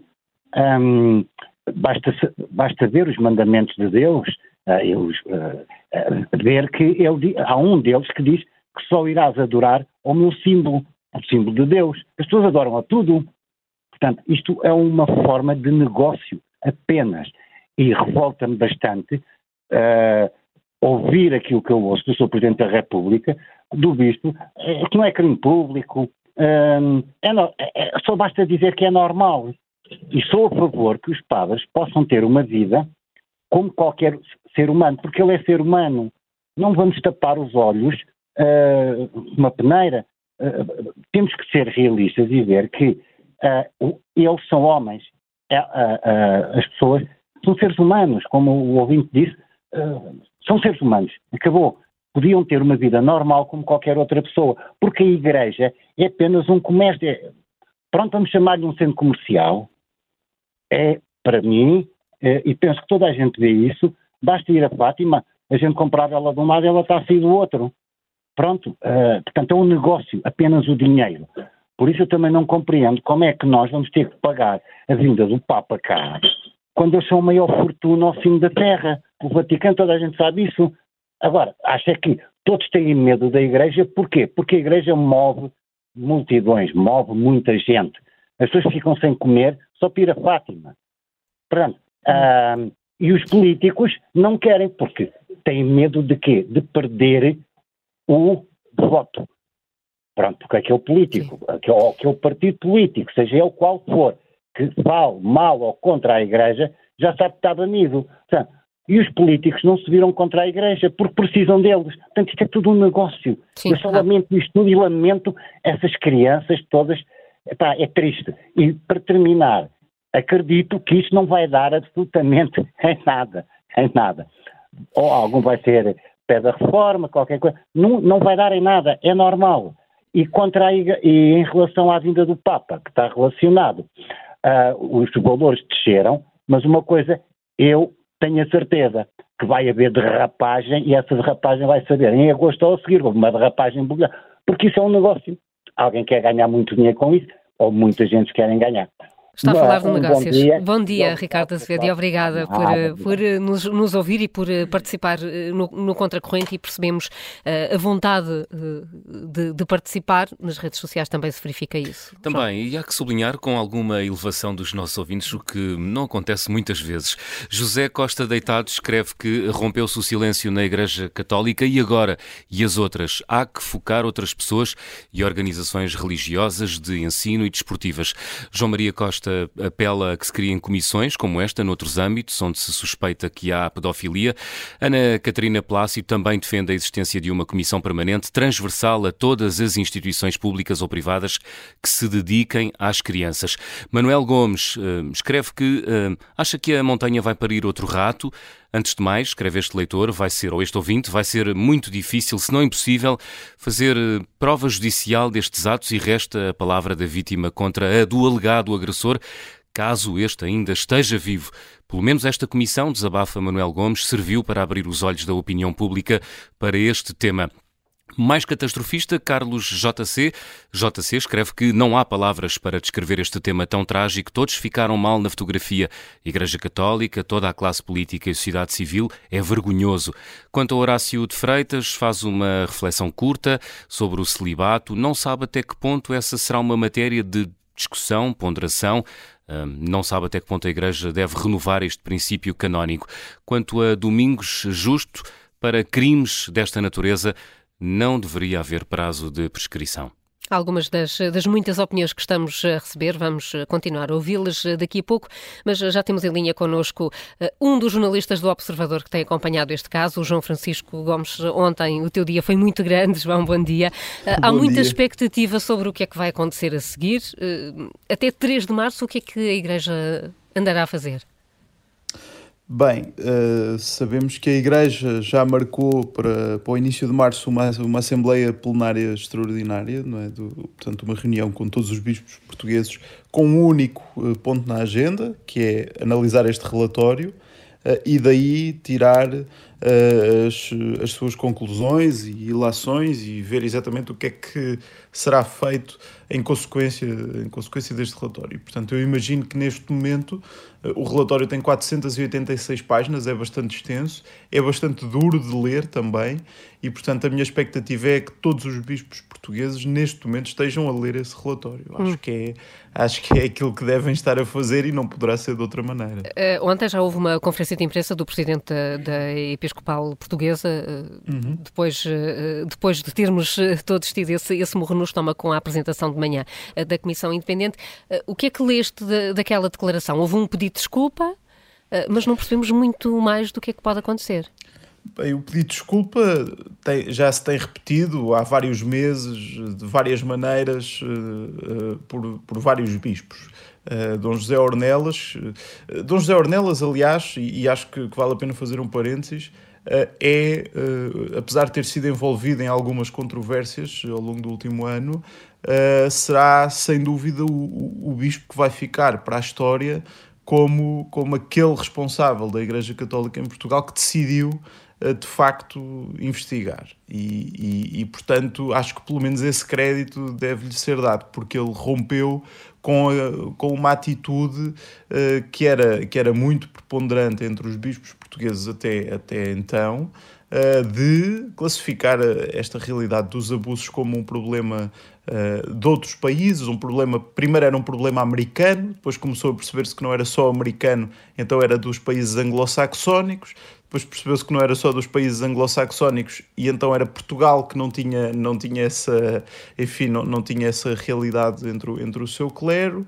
Uh, depois, quando começaram a aparecer alguns casos, uh, os bispos iam dizendo: Ok, mas isto foi um punhado de casos pontuais, foi aqui este do fundão e ali aquele da madeira, etc. Uh, eh, em certas circunstâncias, ouvimos bispos quase a comparar casos eh, horríveis de, de, de, abuso de crianças, como quase como se fosse um, uma, um, um, namoro entre adolescentes, não é? Se uma coisa de, bom, era o que se fazia e tal, não sei o quê. Portanto, eh, houve, houve uma, uma, uma, postura da parte da Igreja Católica até uh, 2020, 2021, que, que acho que, que, que, aqui Dom José Ornelas representa, representa essa mudança. Agora, é preciso ir, ir mais longe. A própria Comissão Independente Uh, com base no estudo que fez uh, do, de outras realidades noutros, noutros países do mundo, uh, deixou uma das, uma das recomendações que deixou no, no, seu relatório.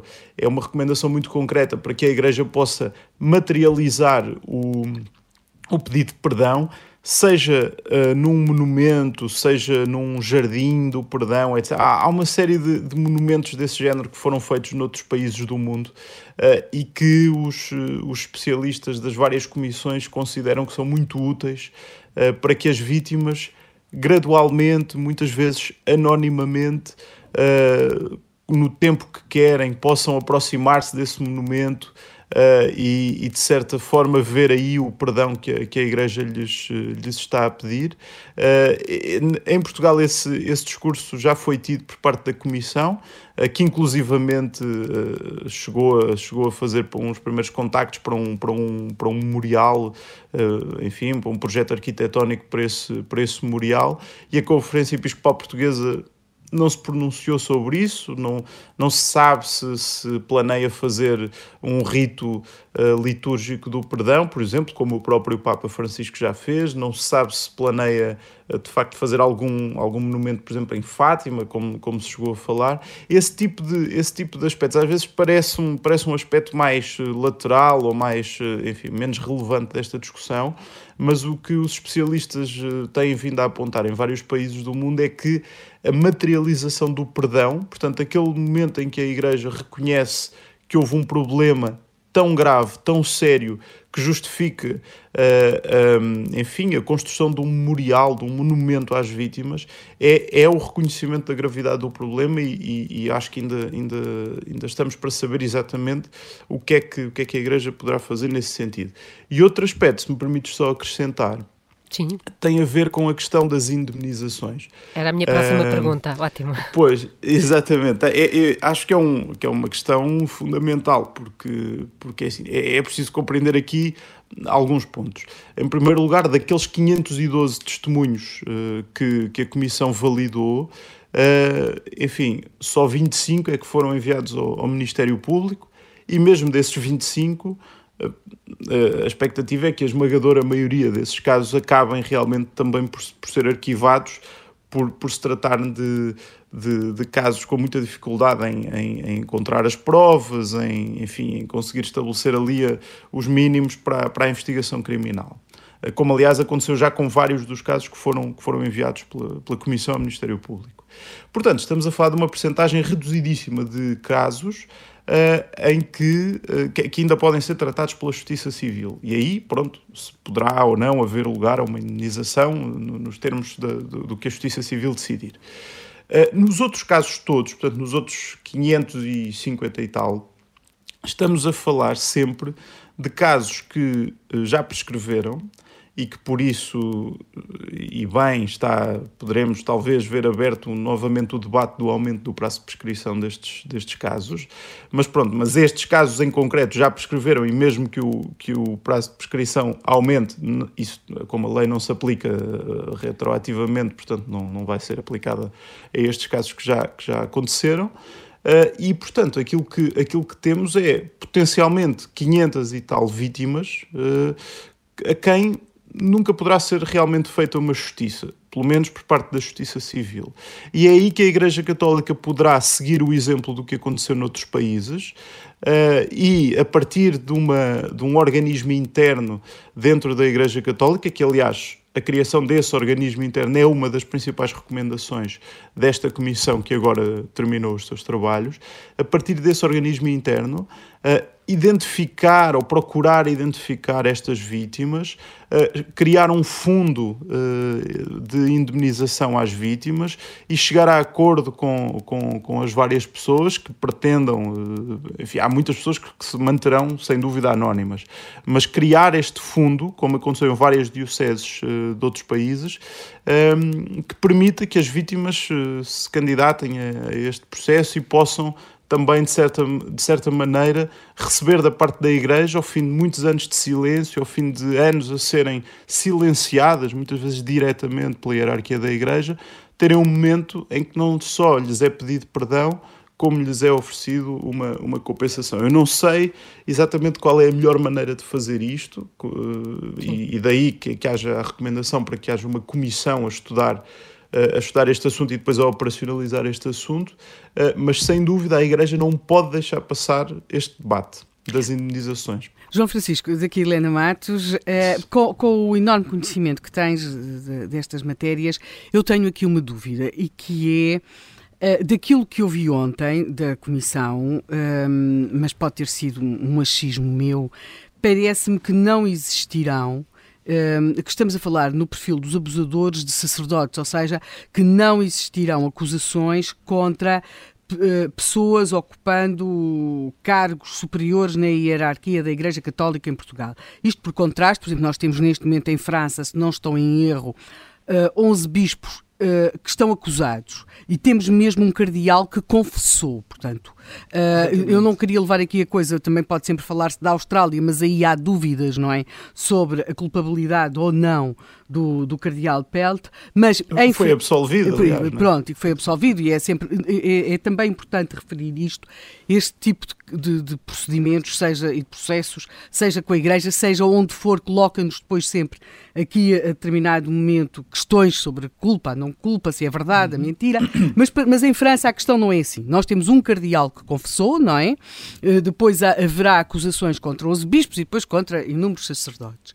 Em Portugal não me pareceu que se pudesse concluir, embora fazendo depois aqui a transposição em termos depois da, da, da dimensão da nossa Igreja Católica, uh, uh, do, do, que tu sabes, do que conheces, uh, o perfil do abusador em Portugal, é, são os sacerdotes, mas haverá ou não indícios de, de, de para lá do encobrimento das, dos superiores, não haverá superiores envolvidos nos abusos? Certo. É, é uma questão difícil, de facto, de responder. Eh, o, que foi, o que foi apresentado pela Comissão, pelo menos tinha um número bastante concreto. A ideia de que 77% dos abusadores eh, eram apresentados como padres, o, uhum. que, o que deixa aqui também um margem para um quarto dos, dos abusadores uh, terem sido outras pessoas, leigos, chefes de escuteiros. Sim, foi assim que eu interpretei. Foi assim que interpretei, não sei se bem se mal. Exatamente, e, não, e creio que é mesmo assim, até porque depois dentro do relatório há, há relatos que, de vítimas que, que apontam o catequista, o chefe de escoteiros, uhum. etc. Uh.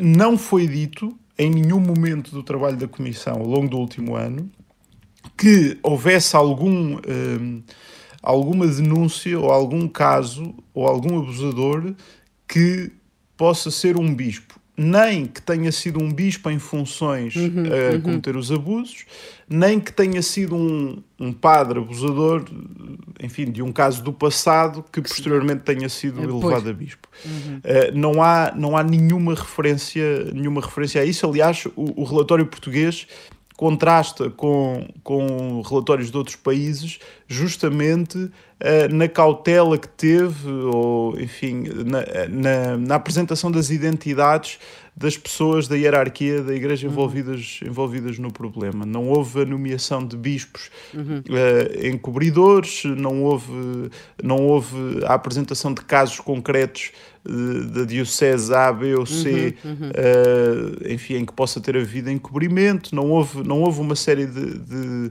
de dados que poderiam ajudar-nos a compreender o modo concreto como a Igreja como a Igreja lidou com os casos ou até como a própria hierarquia poderá ter estado envolvida nos casos. E, portanto, uh, creio que, uh, enfim, eu, um, ontem à noite, creio que na SIC Notícias, o coordenador da Comissão, Pedro Stresch, uh, dizia que a lista dos abusadores no ativo poderá incluir mais de 100 pessoas. Uh, a, a, partir do momento em que essa lista chegar às mãos dos bispos e formos começando a observar uh, enfim, os processos canónicos que forem abertos, os, os potenciais afastamentos de sim. padres, eh, etc., sim, sim. aí poderemos talvez tirar conclusões mais detalhadas sobre, uhum. sobre, essa, sobre essa realidade. Obrigado. João Francisco Gomes, obrigada, ajudaste-nos a, perceber melhor o que aconteceu ontem e o que pode acontecer a seguir. Bom dia uh, para ti e cumprimento já uh, Alexandre Palma, vice-diretor, coordenador das Relações Internacionais e membro do Conselho Científico da Faculdade de Teologia da Universidade Católica. Bom dia, obrigada por ter conseguido a agenda uh, para estar connosco aqui. Muito bom dia. Professor Alexandre Palma, numa altura em que estamos a tentar perceber o que é que a Igreja deve, deve fazer agora, quais devem ser os próximos passos? Bem, muito bom dia a, a todos vós e aos, aos vossos ouvintes. Uh, creio que, diante desta, desta, circunstância, eu creio que é preciso ser consequente uh, numa mudança que se instalou uh, neste último ano em Portugal, nomeadamente, que é a centralidade das vítimas na apreciação uh, destes casos. E, portanto, de alguma maneira, colocar as vítimas no centro do estudo, da análise e, obviamente, agora do que se segue a este, a, este, a este relatório. Se quiserem, o que se passou nos últimos anos, nomeadamente no último ano em Portugal, é uma espécie de pequena revolução copernicana, que no centro deste assunto passam a estar as vítimas. E, portanto, se quisermos, a primeira coisa que me parece fundamental para o futuro próximo é continuar a ter as vítimas no centro uh, deste, do, do, do, da observação e do tratamento deste processo. Concretamente, isto significa também, eh, porventura, perceber ou continuar um diálogo que permita perceber o que é que estas vítimas querem eh, daqui para a frente. Porque eh, se vamos ser consequentes com esta centralidade das vítimas que quisemos dar no diagnóstico do passado, então vamos ser consequentes da maneira dando-lhes também a centralidade à sua voz para o que elas querem para o futuro. O que, o que fomos é percebendo, o que fomos percebendo de ontem é que muitas não querem nada e outras querem um pedido de desculpa percebo perfeitamente, e então, uh, quer como Igreja e, eventualmente, a sociedade portuguesa, num sentido mais lato e mais geral, então tratará com as vítimas que não querem nada, correspondendo às suas legítimas expectativas, e tratará com as vítimas que querem apenas um, um pedido de perdão nessa chave, ou outra coisa qualquer, um acompanhamento uh, ao nível uh, de psicoterapêutico, ou outro tipo de, de, de, de, forma de sanar, uma espécie de justiça que sane ou, ou, que procure de alguma maneira refazer o, o, o, que é possível relativamente aos horrores do passado, uh, parece-me que essa é a linha, ou uma linha, a, a, a seguir no futuro, que é as vítimas são múltiplas, desejam coisas diversificadas, procurar atender ao que cada uma sente que é preciso para, para si e para a sua vida. E a, e a, questão da indemnização, que mesmo que juridicamente não, não esteja à partida consagrada, deve ser também discutida? Eu, quer dizer, a priori eu acho que deve ser discutida, sim. Sim. E, e faz-lhe todo o sentido que possa, eh, que possa ser uma, uma das soluções para, eh, para as vítimas. Há também um, uma questão em cima da. Sim. Só, se me permite, claro. tendo presente que boa parte, quer dizer, segundo os, as, a informação de que dispomos, e obviamente é com, é com base nela que obviamente estamos aqui a conversar, eh, sendo que as vítimas não deram um passo em frente. Isto também é importante sublinhar, porque isto também é, é sinal e sintoma da dignidade da própria vítima no ato de dar voz ao silêncio, se quisermos, para, para, para usar esta expressão. E, portanto, é preciso também honrar a, a, a, esta, esta, esta, dignidade da vítima que não fala senão por outra, por outra motivação que não seja, de alguma maneira, uh, refazer a história, trazer verdade, trazer o problema para, para, para cima da mesa e para o espaço público. E, portanto, uh, e acho, acho que isso deve ser também devidamente apreciado e não, e não automaticamente, de alguma maneira, passar para, outra, para outro patamar. Hum. Há, depois eh, questões muito práticas, muito concretas, ainda muito quentes que estão em cima na mesa, eh, nomeadamente o facto de haver, aparentemente, padres abusadores ainda no ativo. Uh, era importante também ter uma solução para, para esta questão, porque fica no ar uh, sempre aquela, aquela iminência do perigo e da repetição destes atos.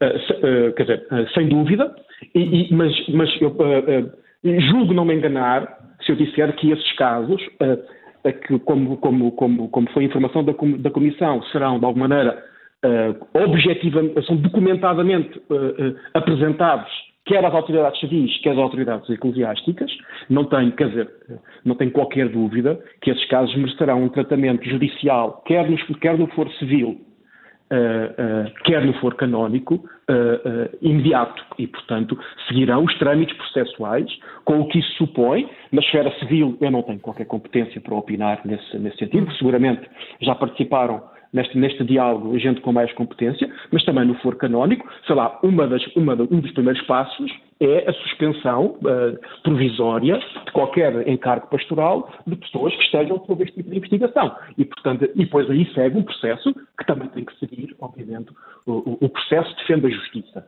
E, portanto, a normalidade e a, e, a, e a, lisura do processo também relativamente aos abusadores é também uma garantia da verdade e da justiça. Hum. Obviamente que tem, que tem, uma medida, neste, dada,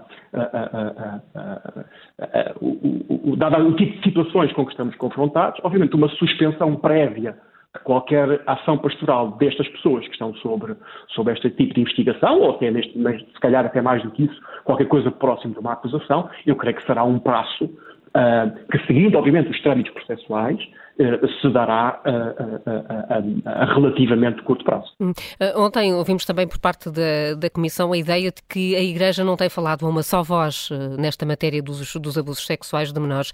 Como é que agora a Igreja, a instituição, pode virar a página e dar garantias de que entram mesmo num, num nova, numa nova fase e numa nova forma de olhar para estes crimes? É, é, esse, esse, esse, aspecto eu acho que é um aspecto muitíssimo importante de ser sublinhado no espaço público e agradeço muito que o tenha feito. Porque, de facto, a Igreja, vamos lá ver, a Igreja nunca falou a uma só voz sobre nenhum assunto, se posso dizer assim, exagerando, obviamente, não é? E, portanto, porquê é que neste assunto ela haveria apenas de falar de uma só voz? Ok? Ou seja, existem as dinâmicas, da maneira de tensão que existem na sociedade, também existem dentro da Igreja e vice-versa, ok? E, portanto, é natural que haja, que haja alguma dialética, alguma tensão. Eu creio que, eh, progressivamente, ela é muito mais metodológica, se posso dizer assim, é qual é a melhor maneira de lidar com estes casos, porque, obviamente, a sua realidade ou a sua abomina, ou, ou, o caráter abominável delas, isso obviamente é, aí sim falará a uma só voz. Respondendo uh, uh, uh, mais diretamente à sua, à, sua, à sua questão, de alguma maneira eu creio que o nosso diálogo já antecipei ou já, ou, ou já disse qualquer coisa que me, parece, que me parece prioritário, que é, uma vez mais, colocar as vítimas no centro, ponto um. Ponto dois, obviamente existe aqui uma, uma, uma, uma forma de lidar com os abusadores, sejam eles clérigos ou leigos, um, e, e, portanto, alguma maneira existe uma, uma, uma, um dever de justiça também uh, civil e, repito, e também canónica, e, obviamente, existe essa, essa, essa, esse trabalho, de alguma maneira, que está sobre a mesa, agora na, na, sequência deste relatório. Existe uma coisa que me parece, que até pessoalmente me parece tão ou mais de futuro, que é criar, de facto, uma cultura nas comunidades cristãs de, de segurança para os, todos os vulneráveis, sejam eles mais novos ou mais velhos. E alguma coisa se tem feito nesse sentido. Eu não tenho, eh, eu ficaria muito surpreendido se na sequência deste, desta, desta investigação, que quero saudar, desta investigação, ehm, não se acelerasse esse processo, que na prática significa o quê? Por exemplo, significa formação técnica aos agentes pastorais, por exemplo. Hum. Ou seja, que quem está em espaços de ação pastoral, sobretudo lidando com menores, tem que ter formação ministrada por, por gente competente na área, que permita, de alguma maneira, estar atento a sinais, não promover contextos onde este tipo de abusos se torna mais possível de acontecer, etc, etc, etc. Nos campos, pessoal, dos, dos, espaços paroquiais, das escolas católicas, do, do, do, do campo do escotismo, campos de férias, etc. E posso dizer que isso parece-me uma coisa do ponto de vista sistémico, eh, que eu diria assim, vou ser maximalista, não devia haver nenhum agente pastoral que não tivesse tido formação na área de uh, monitorização deste tipo de sintomas, seja, sinais que dão alerta deste tipo de casos, e, obviamente, depois uh, ser muito claro qual é uh, o, o, o, processo caso haja uma denúncia. termino só porque não, não, não quero monopolizar o nosso diálogo, porque isto cria, atenção, isto coloca a vítima no centro, ok? Ou as putativas vítimas, e ao mesmo tempo cria um clima dissuasor de possíveis abusadores, ok? Porque se isto estiver no terreno, e se, for, se isto for de facto eficaz, eh, qualquer uh, putativo, qualquer possível, qualquer pessoa com esta vulnerabilidade mais ou menos estrutural, percebe que ali não é um contexto onde isso possa passar facilmente desapercebido. E, portanto, eu creio que e, e, e permita-me ser, nesta, neste, neste, dia escuro, neste contexto escuro, permita-me ser uh, idealisticamente esperançoso, que é, eu espero que até alguns espaços eclesiais seja, de alguma maneira, um, ajudem a sociedade portuguesa em geral a lidar de forma mais competente com estes casos. Obviamente, se na Igreja estes casos, de alguma maneira, se antecipam na sua gravidade, que também fosse na Igreja que se antecipassem as metodologias que permitam, de alguma maneira, ultrapassar este, este abismo em que estamos uh, colocados. E será seguramente um grande desafio para a Igreja. Professor Alexandre Palma, muito obrigada por muito obrigado, ter vindo. Muito obrigado pela, pela, pela, vossa, pela Obrigada, um bom dia. Uh, vamos uh, rapidamente ao encontro de mais um ouvinte que se inscreveu para participar, que é jurista, o Pedro Gama, Liga de Lisboa. Bom dia. Bom dia. Bom dia. Ora bem, eu gostava, Ora bem, eu gostava só de, de facto, a, realidade violenta das conclusões do relatório eh, é isso mesmo, é muito menos do que um morro no estômago, porque há muito tempo, há muitos anos, e eu não tenho 20 anos, tenho 70, que se ouve e se fala da, do problema do abuso sexual no interior das instituições da Igreja. Curiosamente, o Dr. Daniel Sampaio expressou, eh, quando comentou o relatório, que não é só na Igreja, é muito para além da Igreja e principalmente dentro das famílias. E isto gera a questão de porquê é que usar. Eu gostava que quer o Zé Manuel Fernandes, quer a Helena Matos, eh, refletissem sobre o que é que isto significa e o que é que significa ter sido aprovado, ainda não em definitivo, mas para lá caminha, uma lei em Espanha que permite a autodeterminação sexual aos 12 anos de idade. Eh, a partir daí, eu gostava se refletisse sobre isso, acho que a posição da esquerda relativamente à que a Helena Matos referiu de ter chumbado as propostas em 2015 eh, é exatamente contrária àquela posição que ela depois defende na aprovação eh, das autodeterminações sexuais com idades que roçam a idade infantil ou, em muitos casos, inferiores até à idade normal da puberdade. É, é que isto é um problema muitíssimo mais complicado do que ser culpa da Igreja, que obviamente tem, mas é um problema muitíssimo complicado. E há outro assunto que eu gostava de pôr à vossa consideração. Durante anos, e eu ainda sou dessa idade, os seminários eram o caminho pelo qual muita gente que não tinha condições para estudar encontrava a possibilidade de chegar, muitas vezes, ao ensino superior. Muitas dessas pessoas não tinham nenhuma preparação para a vida sacerdotal. O que lhes acontecia é que, ou conseguiam sair a tempo, ou se não conseguiam sair a tempo, devem ter, por outro lado, vivido uma violência interior brutal que depois conduz a outro tipo de violências, tais quais estas que estão hoje em dia a ser expostas pelo relatório foi ontem dado a conhecer. E era isso que eu gostava Sim. de refletir. Tá aqui, eh, muito obrigada, Pedro Gama. Infelizmente ouvimos-lo aqui com, com algum ruído, creio que estaria a falar da auricular, mas eh, ficou esta, esta ideia até das, das mensagens contraditórias que eh, a sociedade vai lançando para uma igreja, Helena Matos, que uh, vai ter de ultrapassar esta fase. Como é que achas que isso poderá acontecer? Bem, eu creio que uh, nós temos, quando olhamos para a Igreja Católica, estamos a olhar para uma instituição que é a mais antiga do mundo, a manter-se uh, desta forma, também para um Estado. Esse é um caminho que a Igreja vai ter de fazer, ou que fará e que entenderá fazer como quiser. Agora, eu acho que nós temos aqui algo de muito mais complexo, e que é, por um lado, somos um mundo uh, a caminho da desacralização o que, e, e as sociedades que desacralizaram-se tornaram-se sociedades piores, no sentido em que, ao terem deixado de acreditar em Deus, uh, passaram a acreditar em tudo e, sobretudo, em coisas em que ninguém deve acreditar.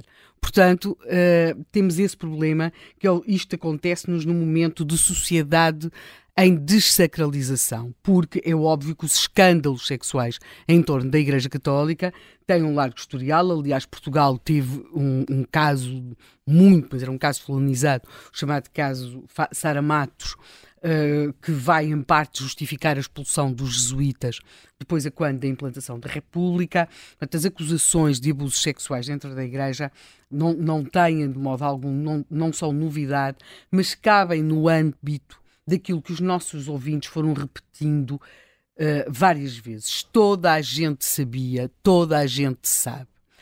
E aqui eu quero chamar a atenção para o seguinte: os grandes crimes, os grandes crimes da humanidade, estou a falar aqui no mundo ocidental, porque noutras, noutras latitudes e longitudes as coisas podem ser culturalmente diversas, mas os grandes crimes aqui acontecem-nos quando caem sob, sob este âmbito do toda a gente sabe. Ou seja, Sim. é aquilo que toda a gente sabe, de que acredita que até pode preservar os seus filhos, mas que está a acontecer diante dos seus olhos. Sim. Uh, Helena, vou-te interromper e estamos claro, aqui com, sim, com sinais, sim. com, claro, com claro, olhares, porque uh, Marcelo Rebelo de Sousa está a falar uh, pela primeira vez, a reagir pela primeira vez publicamente e perante os jornalistas ao, às revelações feitas ontem pela Comissão Independente e estamos aqui a tentar apanhar através da RTP3 um momento em que o Presidente da República começa a falar. Penso que vale a pena ouvir, correndo o risco de não apanhar exatamente a frase correta, mas é o momento de, de de aproveitarmos para ouvir o Presidente da República. A Comissão chamou muita atenção para o facto de o número ter aumentado bastante desde o momento em que começaram os trabalhos e, e, e sobretudo, se tivermos em linha de conta que teve muito pouco tempo para concluir esses trabalhos até agora, fevereiro de 2023. Por outro lado, chamou a atenção para a gravidade dos abusos para que se não pensasse que eram abusos, eh, sobretudo psicológicos, havia muitos, muitos abusos físicos e muito intensos, e também chamou a atenção para o facto de, na sua opinião, durarem até hoje. Quer dizer, não é um fenómeno do passado, não é um fenómeno até os anos 90, é um fenómeno que continuou, entrou neste século e continua até hoje. E isso ultrapassou aquilo que tinha pensado de início, e provavelmente ultrapassou aquilo que os portugueses eh, todos pensavam quando se arrancou com a Comissão. Mas também acha que o número pode ser. Eh, financeiras. A Igreja ainda não decidiu, vai reunir os bispos eh, num evento dia 3 de março e uma das, um dos assuntos em cima da mesa vai ser indemnizar ou não as, as vítimas. O Sr. Presidente acha que há lugar a essa indemnização? Que a Igreja tem um dever ético de responder isso é de se responsabilizar e que ontem foi assumido, é assim, que esse dever ético abrange o apoio psicológico, que continua a ser muito importante para muitas das vítimas eh, anos e anos e anos depois, não há dúvidas. Que em vários países houve indemnização, também se sabe. E, portanto, vamos esperar pela posição da Igreja. Os partidos políticos devem seguir a recomendação sobre a alteração da lei no que toca à prescrição dos crimes de abusos sexuais passar para 30 anos? Ora bom, como sabem, há aí posições muito diferentes. Quer sobre a prescrição, há quem entenda que se deve alongar a prescrição, há quem entenda que se deve suspender a prescrição, isto é, não é prolongar a prescrição, mas contar de tal maneira que de facto abrange um período mais longo da vida das vítimas, eh, e isso aconteceu em vários países. Eh, há quem pense que deve haver um reforço de medidas de outra natureza. Eh, eu penso que é um debate que, depois do balanço feito agora por todos, a Assembleia da República, o próprio Governo poderão desencadear. Mas tem uma decisão sobre isso ou não? Eu acho que não me queria antecipar a essa matéria. Mas o Presidente é, da Comissão diz que o Presidente da República está em sintonia com a Comissão. Sim, total total, total, total, e a Comissão propõe algumas medidas concretas, mas eu penso que a última palavra do Parlamento eu não gostava de invadir a competência do Parlamento. É São declarações em direto do Presidente da República no Palácio de Belém, depois do comunicado emitido ontem eh, pela Presidência da República, depois da reunião com a Comissão Independente, temos então Marcelo Rebelo de Sousa. Uh, Helena, muito prudente? Prudentíssimo, não é? Eh, e com, com uma sorte extraordinária. Não sei se algum jornalista lhe vai perguntar ou não se se arrependeu das declarações que fez há algum tempo. Certamente que acredito. Diz que todos os portugueses ficaram surpreendidos com o número. Não, não creio que todos os portugueses tenham ficado surpreendidos com o número e talvez nem sequer Marcelo Rebelo de Sousa tenha ficado surpreendido com o número, porque como católico, praticante, pessoa conhecedora da Igreja e aqui volto onde estava, Uh, o grande problema é, uh, e os grandes crimes resultam desta convicção do que toda a gente sabe, e há muitas outras situações e outras situações de natureza criminosa, seja com a corrupção, com a violência, que caem neste, neste âmbito do toda a gente sabe, e nós acreditamos que nós acredita que se pode preservar a si mesmo daquilo que, que acontece aos outros no âmbito do toda a gente sabe. É assim com a corrupção, toda a gente sabe, não é? Uh, é? é? assim com os abusos sexuais, não apenas dentro da igreja, também com as famílias. Há situações que às vezes nos parecem estranhas, anómalas e, e fica ali do toda a gente sabe. Há várias coisas que acontecem na nossa vida e, e historicamente, se forem ver, os grandes, grandes crimes foram aqueles em que toda a gente sabia não, uh, uh, não os outros. Os grandes mesmo são aqueles em que toda a gente sabia. Queria fazer aqui um reparo antes de, de dizer ao Zé Manuel Fernandes, ou pedir para que acabe o programa, que é, é também uma coisa para que o Zé Manuel já chamou a atenção, as pessoas põem muita tónica em que se, isto aqui, agora cingimos à Igreja Católica, que se os padres se casassem não haveria este tipo de problemas. Não só isso não é uh, confirmado porque quando se compara com outras igrejas em que os sacerdotes se podem casar, se detecta o mesmo tipo, não sei se, se, se expressivamente as percentagens são as mesmas ou não, mas encontram-se também casos de pedofilia, e por outro lado, isso levava-nos a acreditar que dentro da família não existia pedofilia. E sim, dentro das famílias existe pedofilia. Eu acho que nós temos de perceber aquilo que nós assistimos e que estamos a viver neste momento. Uh, com uma sensação realmente de verdadeiro murro, já nem digo no estômago, quase na cara, é, é, é algo de muito impressivo que tem a ver com uma instituição que eu insisto, não é uma igreja como as outras na nossa cultura. Tem um peso, tem uma, uma importância, uma transversalidade e mesmo para os não crentes há uma questão de matriz cultural. Mas a pedofilia não é um problema exclusivo da Igreja Católica e nem sequer é no âmbito da Igreja Católica que acontecem mais casos de pedofilia. Que isto que, ao estarmos fixados na cara dos sacerdotes, dos bispos, não esqueçamos uma coisa: a pedofilia está nas casas das famílias, nos andares, nas vivendas, nas empresas, portanto, ela existe na nossa sociedade. Infelizmente, nós, quando o mal aparece, gostávamos de poder exorcizar o mal, não é? Numas determinadas figuras. Mas o mal uh, e aqui a imagem é mesmo do ponto de vista religioso até, o mal está no meio de nós, está em nós. Portanto, a pedofilia é um problema de todos nós, não é um estigma, como seria tão fácil se pudesse ser resolvido assim, um estigma dos Sim. padres. Também foi, mas não é exclusivo deles. José Manuel. Bem, uh, de facto concordo com o que a Helena disse. Uh, há uma coisa que eu não um tema que foi aqui abordado, que foi saber se uh, o que é que deve fazer a Igreja em termos da sua organização para ultrapassar isto. Eu não me, não me meto nisso. Uh, há uma coisa que eu sei, enfim, fala-se muito do problema do celibato dos, uh, dos padres. Bem, nós sabemos que este tema dos abusos não é resolvido por, por isso. ao mesmo tempo, também, também tenho ideia de que o tema do celibato não é um dogma teológico com, como por exemplo, é uh, mulheres padres. Portanto, é mais fácil uh, mudar isso do que uh, admitir mulheres ao sacerdócio. Pelo que, eu, pelo que eu percebi. Eu até diria que estava a ser feito um caminho relativamente à questão do, do celibato pelo anterior Papa, que já morreu, não é? Bento XVI, porque era alguém que tinha mais segurança teológica e sabia para onde é que podia seguir e que isso agora está tudo um pouco uh, congelado. Não? Mas eu estou a falar muito sem, sem suficiente conhecimento de causa, é mais uma impressão. Mas não sei se é por aí que estão as, as grandes coisas. Acho que no caso português há algumas questões que provavelmente, até porque, enfim, antigamente eram diferentes, quer dizer, aqui há as décadas, o nosso relatório abrange 72 anos. Há uma, há uma, uma prevalência grande de, de situações em seminários e isso hoje já não é exatamente como era uh, antes. Assim, os seminários já não funcionam da mesma forma como funcionavam há 50 ou 60 anos. E não tinham significado e importância para as famílias e mais não tinham significado nem importância, portanto, há aqui, houve aqui há uma situação que evoluiu, portanto, e não, também não sei o que é que se pode fazer nesse domínio.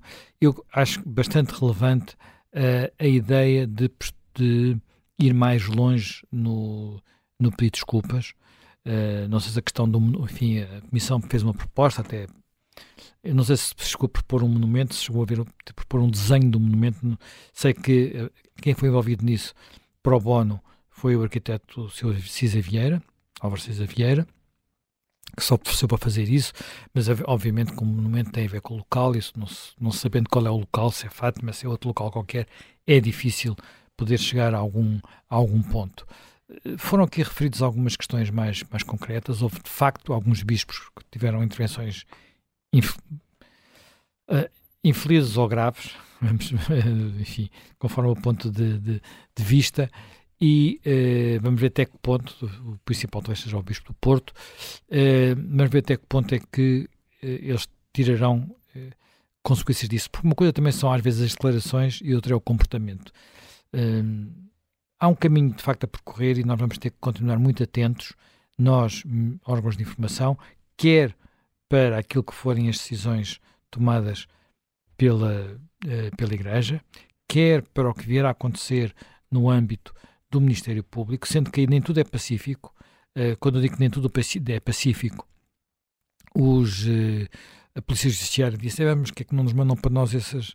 Porque é que isso morre no Ministério Público e não nos dão a nós a possibilidade de investigar, porque nós, mesmo com, com denúncias anónimas, somos capazes de chegar a algum ponto, quer aquilo que vier a acontecer em termos de produção legislativa. Portanto, o assunto estava encaminhado na anterior legislatura e depois morreu.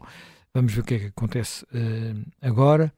E depois, uh, relativamente à, ao tema que a Helena recordou, e há uma enorme condescendência, uma, uma grande condescendência na sociedade relativamente a estes casos, uma tendência para tratar de forma diferente crimes iguais em função não dos, dos crimes em si, mas de quem dos suspeitos, e que isso é um mal nacional que não pode, não pode continuar. Nós percebemos que não a fatalidade, a ideia de que as comissões independentes morrem sem conclusões realmente independentes, nem é uma fatalidade que só existam casos quando existe justiça. E acho que a partir deste momento, uh, podendo nós estar mais ou menos otimistas sobre o que é que mudou no país, temos que ser pelo menos agentes para que alguma coisa mude o desafio para, para a uhum. sociedade, como, como dizíamos no início do Contracorrente, que chega ao fim. Já a seguir eh, vamos eh, entrar em emissão especial a propósito do fim da liderança de Catarina Martins no Black de Esquerda.